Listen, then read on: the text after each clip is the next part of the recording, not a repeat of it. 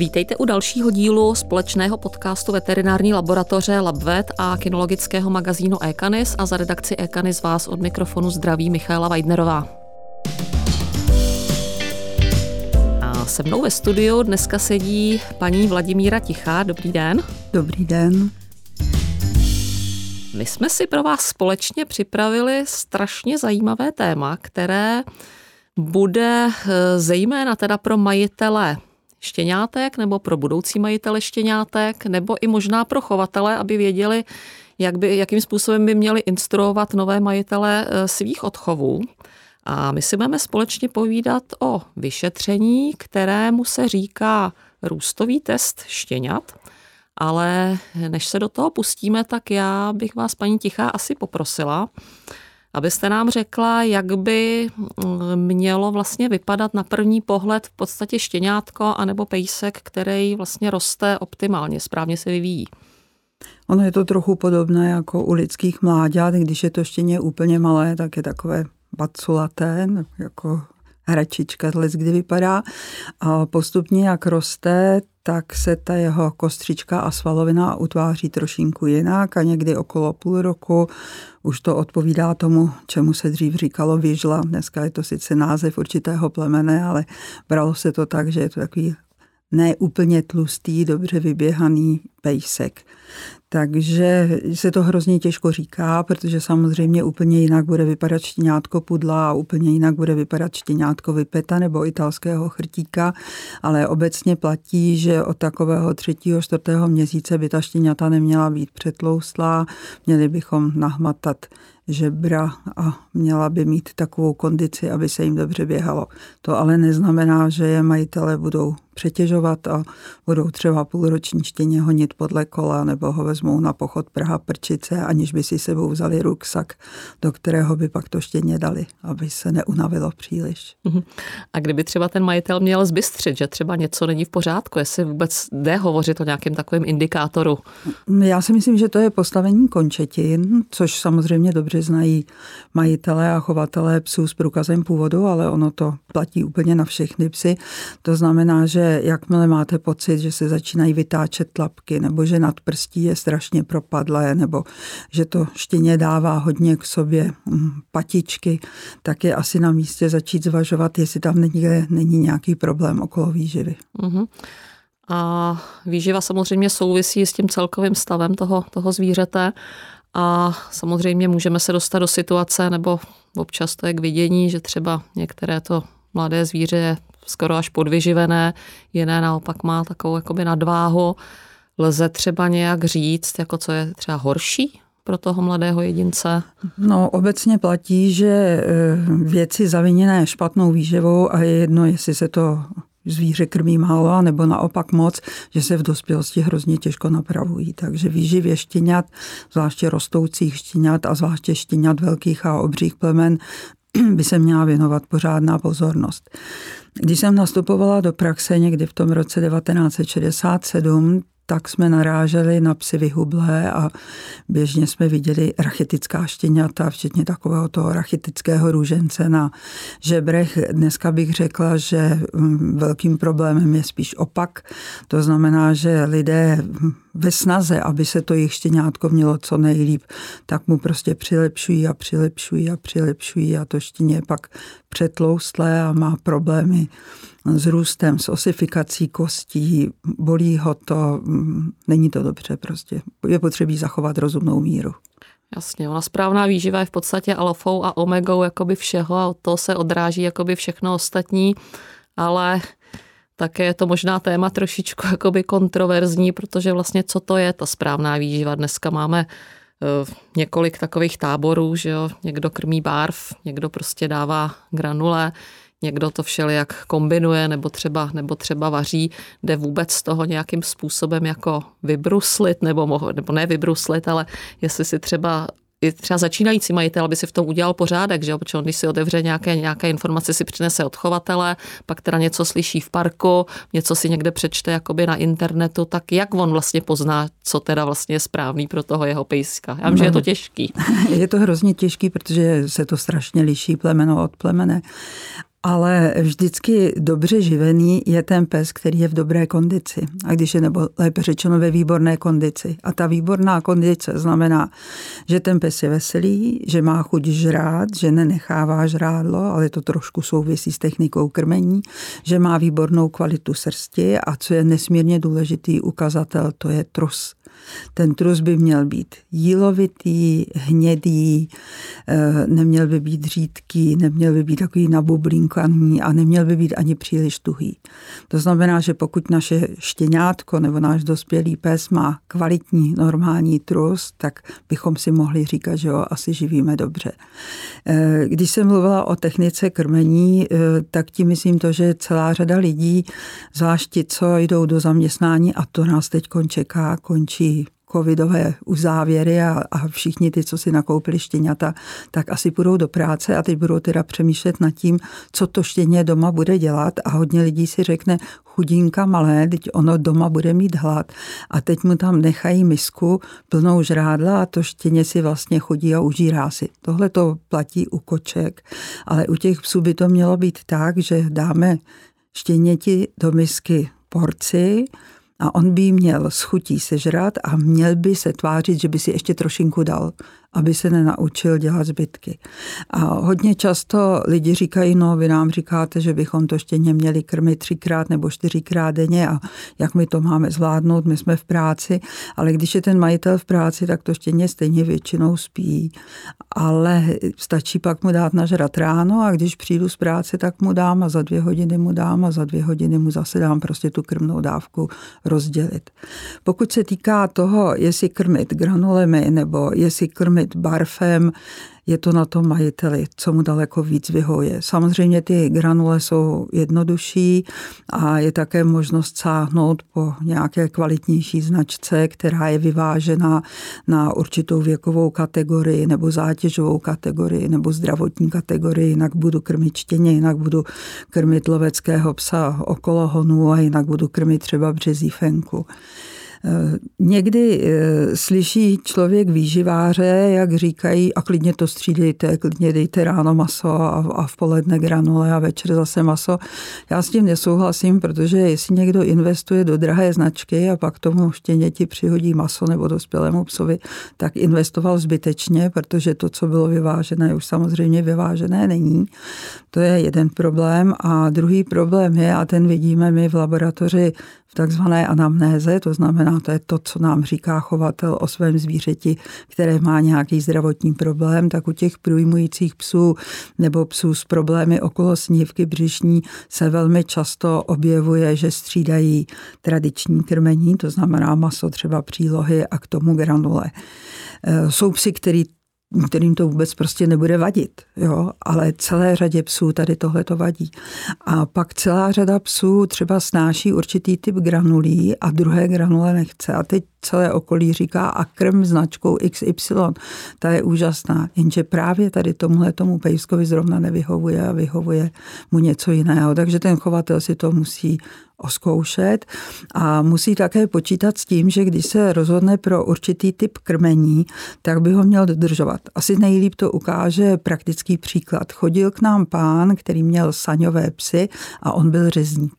A ty své saňové psy krmil masem. A teď byly nějaký závody v Jezerkách a v létě s těma kočárkama, že oni běhají vozíkama.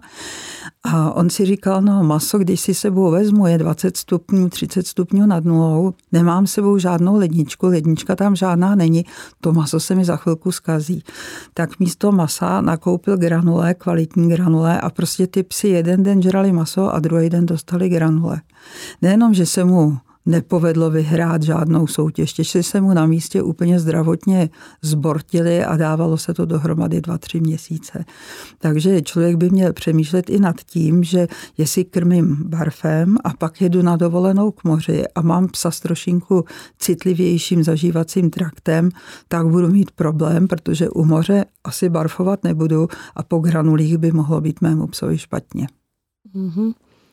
To je zajímavé, to je jistě pravda, takže v podstatě asi, asi teda použít zdravý selský rozum a jako vidět, co teda tomu konkrétnímu pejskovi sedí, tak určitě. Teda zní vaše rada. Tak, určitě. A jak se díváte třeba na různé doplňky výživy? Já nevím, dřív se říkalo vápník, fosfor, samozřejmě jsou na trhu různé multivitamíny, nebo aspoň třeba u velkých plemen se zase doporučují různá chondroprotektiva. Já si myslím, že u malých plemen, dobře živených malých plemen většinou není nic takového potřebí.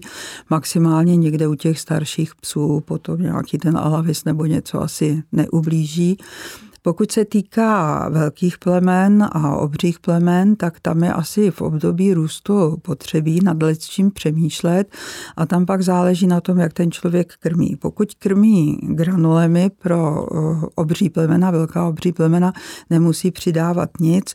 Pokud barfuje, asi se nic nestane, když přidá nějaké vitamíny nebo něco, ale musí nad tím hodně přemýšlet, protože ono totiž dost často slyšíte lidi, tomu musíte dávat vápník, jinak nebude mít pěkný zuby a nebude mít pěknou kostru, ale ona je tam taková velká korelace mezi vápníkem a fosforem a když budete dávat hodně vápníku, fosfor se bude hůř vstřebávat a naopak, takže pak to zvíře neroste tak, jak by růst mělo. Takže je to vždycky na zvážení a vždycky bych se obrátila na veterináře, aby poradil, jak zrovna u tohoto konkrétního štěněte postupovat.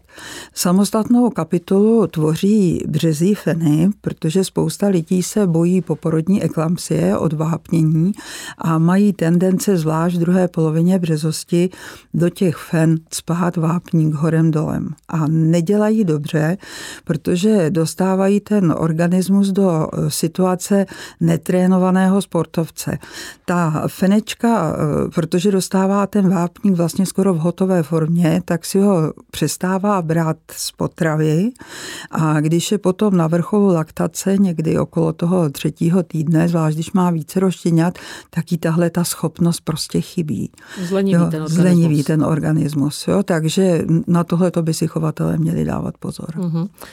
A když teda si bude chtít majitel pejska nějakým způsobem, třeba nebude mít ani žádný problém nebo viditelný problém, ale bude si chtít nějakým způsobem jakoby ověřit, že teda to štěně nebo toho mladého jedince v podstatě jakoby krmí správně, tak vy jako laboratoř takovou možnost určitě nabízíte.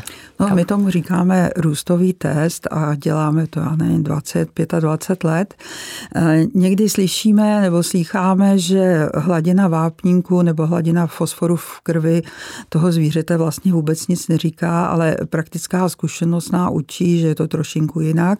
Ale ten, kdo chce takovéhle vyšetření dělat, tak musí počítat s tím, že nestačí udělat jenom hladinu vápníku, že se musí dělat i hladina fosforu, doporučuje se dělat i hladina hořčíku, musí se k tomu dělat bílkoviny, celková bílkovina albumin. No a protože člověk opravdu chce vědět, jak je to zvíře krmené, tak se doporučuje ještě udělat močovinu, která hovoří o bílkovinné výživě, doporučuje se udělat glykemii, hladinu krevního cukru a jsou dva ukazatele, alkalická fosfatáza a kreatinkináza, které ještě hovoří o tom, jak ten pes roste. Hodnota alkalické fosfatázy, která by vás u dospělého psa třeba lehce vyděsila, tak u rostoucího štěněte je úplně normální. Takže tohle to všechno se musí dát dohromady a pak se ještě musí počítat s tím, že ta hladina toho vápníku a fosforu a jejich poměr se v určitých věkových kategoriích velmi různí, takže musí ještě člověk znát tady tyhle ty meze, no a pak by měl ještě vědět, jak mu ta vyšetření v rámci jeho laboratoře chodí, jestli mu to chodí správně, jestli dělá uh-huh. pozitivní kontroly a ví, že mu vycházejí tak, jak mají. A je třeba nějaký rozdíl v tom, jestli třeba jsem majitelem velkého plemene nebo malého, protože já třeba já sama osobně mám doma velké plemeno v dospělosti kolem třicet pět kilogramů a pak mám sama malé plemeno do deset kilogramů váhy a třeba u toho velkého, když mám štěně, tak v podstatě ten růstový profil nebo minerální profil, nebo ať už to jakkoliv nazveme, jako nechávám dělat a třeba u toho malého mě to vůbec jako nenapadlo. No, já se vám ani nedivím a když, by, když se ptají lidé, tak řeknu samozřejmě nic se nestane, když to, necha, to vyšetření necháte udělat i u malého plemene, ale důležité je právě u velkých a zvláště u obřích plemen, protože tam poměrně často dochází k tomu, že rychleji nabývá svalovina, nežli dochází k osifikaci kostí a ty kosti se potom různě kroutí, ale oni jsou tam i různý vrozený vady, že jo, dědičně podmíněný deformací kostí, ale může to být zaviněno i právě tou výživou. A proto jsem na začátku mluvila o tom vyžleti, že mm-hmm. takový bulmastiff nebo prostě nějaké takové veliké plemeno by rozhodně nemělo být přetutnělé, zvlášť v takovém tom období okolo těch pěti, šesti, sedmi, osmi měsíců. To je taky věk, v kterém se doporučuje na ten růstový test chodit, a když se v tom růstovém testu najdou nějaké odchylky, tak se doporučí upravit krmnou dávku, pozve se to zvířátko na kontrolu třeba za tři, za čtyři týdny, protože ze dne na den se to mhm. až tak moc nezmění, no a vidí se, jaký úspěch je, ale většinou už to lidé vidí i na tom postavení těch končetin a také na tom, jak se to štěně třeba hýbe, protože samozřejmě, když je to ten organismus příliš těžký, když je tam příliš svaloviny a ty kosti jsou měkké, tak to bolí, že jo, mm-hmm. toho pejska, takže se moc nechce hýbat. A když jste zmínila ten věk, vy jste říkala mezi šestým, sedmým, osmým měsícem, neváže se to třeba také na to, kdy vlastně je takovej ten jakoby překotnej růst, nebo jak bych to nazvala, kdy třeba to štěně e, začíná třeba přezubovat, na tomto si myslím, že ty majitelé jakoby to, to jakoby poznají. A jestli třeba já zase třeba vemu svůj konkrétní případ, já sama chovám hovavarty a mě třeba v té mojí linii ta štěňátka začínají přezubovat už kolem čtvrtého měsíce nebo ještě před čtvrtým měsícem už vidíte, že tam prostě ty jedničky nahoře jakoby lezou, tak jestli se to třeba váže i jakoby k tomuhle tomu, protože pak jsou plemena, který třeba jako ještě v šesti měsících začínají, nebo já třeba to mívám kompletně v pěti měsících přezubený. Určitě, určitě s takovým názorem lze souhlasit. Doporučuje se prostě začít s tím růstovým testem mezi čtvrtým a pátým měsícem věku. A má třeba, má třeba jakoby smysl uh, takovej test nebo něco třeba podobného provádět i třeba jakoby v pozdějším věku? Já to myslím tak, že třeba bude nás dneska poslouchat někdo, kdo má doma, nevím, třeba osmi devíti měsíční štěně nebo mladého jedince a řekne si, ježišmarja, tak já jsem na to zapomněla, já jsem to neudělal. Má třeba smysl, aby ještě teďka třeba v takovémhle věku jako si podobné vyšetření nechal u vás no, udělat? Já si myslím, že určitě, anebo to má velký význam v okamžiku, kdy třeba člověk barfuje a chtěl by vědět, jestli to zvíře je dobře živené, jestli tam třeba není nadbytek bílkovin, přísunu bílkovin, tak je to určitě rozumné a samozřejmě, že tady tenhle ten růstový podbafil je de facto součástí většiny širších vyšetření, protože ono všechno souvisí se vším, takže se ty... pominuli třeba teda magnézium, tak se většina těch ukazatelů, ať je to vápník, fosfor, sodík, draslík, chlor, tak se to dělá třeba i při vyšetřeních zaměřených na funkci jater nebo funkci ledvy nebo funkci slinivky břišní. Ale dost často chodí lidé, aby si ověřili, jestli to obsa vůbec dobře krmí, jestli tam není potřeby něco změnit. Uhum. A když teda odbočím ještě od těch štěňátek, ale mně přijde, že to spolu jakoby souvisí, je třeba šikovné takovéhle vyšetření udělat třeba v období v rekonvalescenci po nějakých jakoby onemocněních nebo po úrazech nebo třeba po nějaké operaci, nebo zase samostatnou kapitolou je potom ta fena po porodu, že jo, když je taková celá jako Určitě to, není, určitě to není chyba, určitě to tomu majiteli řekne, jestli má někde něco přidat nebo naopak někde něco ubrat. Uh-huh. A toto vyšetření se provádí jak z krve? To vyšetření se provádí z krve, dělá se ze séra nebo z krevní plazmy. Musí ten, kdo tu krev odebírat, tak odebírá, tak musí vědět vlastně na co ji odebírá, protože třeba se dělá vyšetření krevní obraz, který se dělá dělá z krve, kde je jako protisrážlivé činidlo použitý chelaton a ten chelaton na sebe váže vápník, takže vám pak mm-hmm. přijde odstředěná plazma, vy děláte vyšetření a zjistíte, že je tam nulový vápník a to by ten pes byl asi mrtvý, takže začnete ověřovat, kdo to do čeho nabral. Takže musí se vědět, že by se to mělo dělat ze séra anebo z plazmy litium heparin. Uh-huh. A třeba u lidí, tam se spousta vyšetření z krve provádí například na lačno. Jak je to v tomto případě no, u těch pejsků? Samozřejmě, protože zvlášť, kdyby byl ten pejsek nažraný, tak může být potom to serum nebo ta plazma, může tam být v tom vícero tuku, je to takzvaně chylózní a může to ovlivnit výsledky vyšetření. Takže když jde pes na krev, tak se doporučuje, aby, říkám do telefonu lidem, žrát naposledy do šesti hodin do večera před odběrem, pít může kolik chce, protože když by nepil, tak nám ta krev vůbec nepoteče. Mm-hmm. Tohle to úplně nepatří třeba, ne, nebo neplatí úplně u vyšetření progesteronu nebo některých těch endokrinologických vyšetření, ale vždy se s tou krví lepší pracuje, když je od pejska nalačno. A vy už jste teda zmínila, jaké vlastně všechny ty parametry se jakoby v tom v rámci toho vyšetření jakoby posuzují a jaký výstup nebo za jak dlouho třeba od vás dostane majitel jakoby nějaký, nějaký, nějaký výstup nebo nějaký, nějaký, nějaký výsledek nebo doporučení? To záleží na tom, na, na činnosti té laboratoře nebo na postupech v rámci té laboratoře. U nás to funguje tak, že krevní vyšetření, která se naberou do takové půl jedné, tak jsou ještě ten týden hotové. To znamená, když ti lidé přijdou ráno v sedm, tak mm-hmm. jestli tomu štěněti nedají od šesti hodin od večera nažrat, tak se samozřejmě snaží přijít co nejdřív. Tak když přijdou v sedm hodin, tak po druhé hodině vědí, co jsme našli a snažíme se ty posudky k tomu psát tak, aby tomu rozuměl běžný člověk, aby věděl, jestli je tam nějaký problém. Nehledě k tomu, že na tom protokolu jsou uvedeny i normální hodnoty, jak by to mělo vypadat, jaká, jaké by to číslo mělo u určitého ukazatele být a jsou tam samozřejmě uvedené hodnoty i podle těch věkových kategorií, takže si tom člověk dokáže udělat obrázek, ale hlavně je to posouzené a posouzené srozumitelně.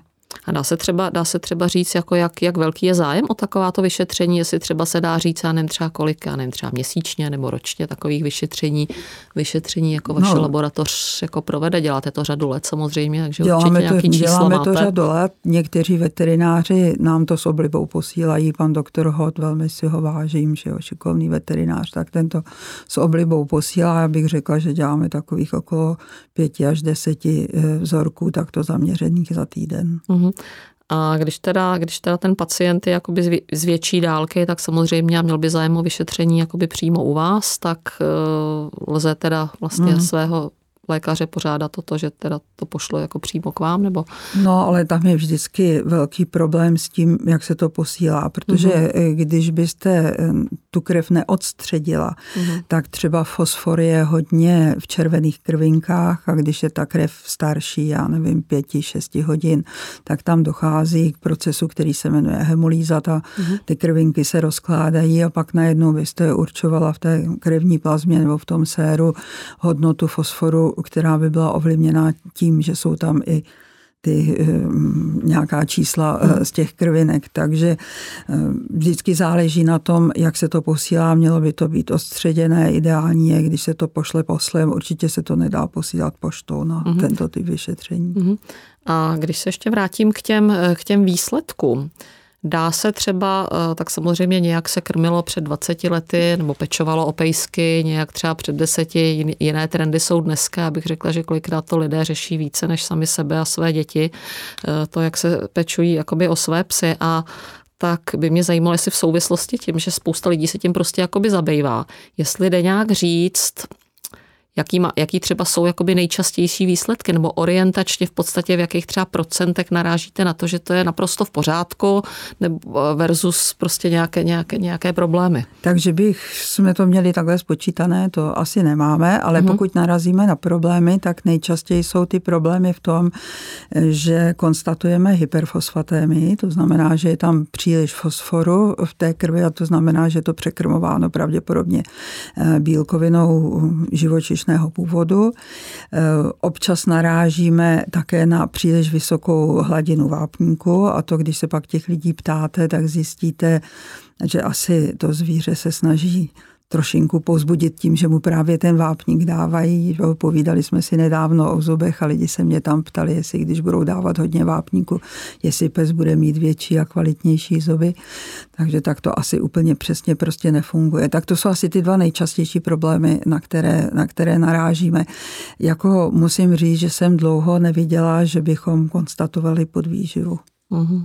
No zaplať, zaplať pánbu v podstatě. No zaplať no. pánbu no. určitě, ale někdy prostě těm psům tou příliš velkou péčí ubližujeme. Je to pravda, no, protože ona ta vysoká hladina bílkoviny, já si taky pamatuju dříve před těma dvaceti lety, vždycky se říkalo jako štěněti tvaroh, tvaroh, tvaroh s vajíčkem a dneska asi je to spíš jakoby na škodu, že jo? Ty lidi to v té hlavě pořád jakoby mají, ale oni tím kolikrát možná mohou napáchat víc škody než užitku, ne? No, no je to taky o tom, že dřív jsme říkali, že podle toho, jak je to zvíře staré, tak se dává poměr bílkovin živočišného původu a příloh a dneska celá řada lidí se snaží krmit jenom prostě tou bílkovinou živočišného původu a pak je ještě veliký problém právě u těch lidí, ale to už jsem nakonec říkala, kteří dají vysoce kvalitní krmení, granulované a do toho ještě fláknou to kilo masa, aby si ten pejsek užil. Že? A nebo hodně lidí také říká, že teď je chudinka, teď žere pořád jenom ty granule, teď už mu to nebude ani chutnat,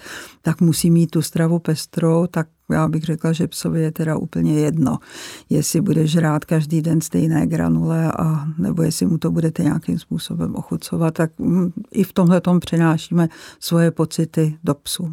Moje babička říkala, jeden den vaříš brambory, druhý den knedlíky, třetí den rýži, tak takhle to u psů nefunguje, ty můžou žrát celý, každý den stejně. Takže takový to jako, aby mu to líp chutnalo, aby prostě, aby, aby, aby, aby... je zbytečná v podstatě jakoby starost vašeho pohledu. To je zbytečná starost a myslím si, že si za to můžou lidi tím, že když si to štěňátko přinesou, takže nedbají na tu radu, dávejte mu tolik, aby měl ještě chuť. Jo, že naučí to štěně, aby se přežíralo a to štěně se navykne nechávat a už pak prostě tu misku nevyluxuje tak, jak bychom si představili. A pak si myslím, že je tam také docela veliký problém okolo samotné techniky toho krmení, to znamená, jestli to krmivo předkládáme teplé nebo tekuté, protože třeba u těch rostoucích štěňat, když do toho budete lít nějaký vývar ve snaze, aby to štěně dostalo jako co nejlepší z toho vývaru, tak to štěně bude takové, no proto existuje vulgární výraz rozkejdané, jo, prostě ta svalovina nebude taková pěkná, takže pevná, takže i nad tímhletím je potřebí prostě přemýšlet, v jaké formě to krmivo předkládám. Mm-hmm. A já myslím, že jsme to téma poměrně rozebrali, možná jsme ho asi i vyčerpali. Mohla bych vás na závěr požádat o nějaké jakoby shrnutí možných třeba jakoby následků té nesprávné výživy nebo nadměrný nebo nevhodný zátěže u, tý, u toho rostoucího jedince a třeba nějaký takový jako apel z vaší strany na, na majitele těch pejsků? Pokud budeme to zvíře špatně krmit a vzhledem k tomu, na co narážíme, to znamená, budeme ho překrmovat a budeme ho k tomu ještě příliš zatěžovat, tak mu způsobíme problémy s, s pohybovým aparátem. Budou se křivit nožičky, kloubní plošky na sebe nebudou nasedat tak, jak by měly. Třeba se někomu bude líbit, že ten pejsek má ty nohy nějaké křivé nebo jinak postavené než jiní psi, ale toho psa to bude bolet. Takže nad výživou je prostě potřebí přemýšlet, zvlášť nad výživou rostoucích organismů, protože jedině dobře živený organismus se může vyvinout tak, aby neměl dospělosti problém. Uhum. Takže rozum do hrsti, přátelé, tím bychom se asi mohli rozloučit s posluchači a já vám strašně moc děkuju a budu se těšit zase příště. Já se budu těšit. Na shledanou.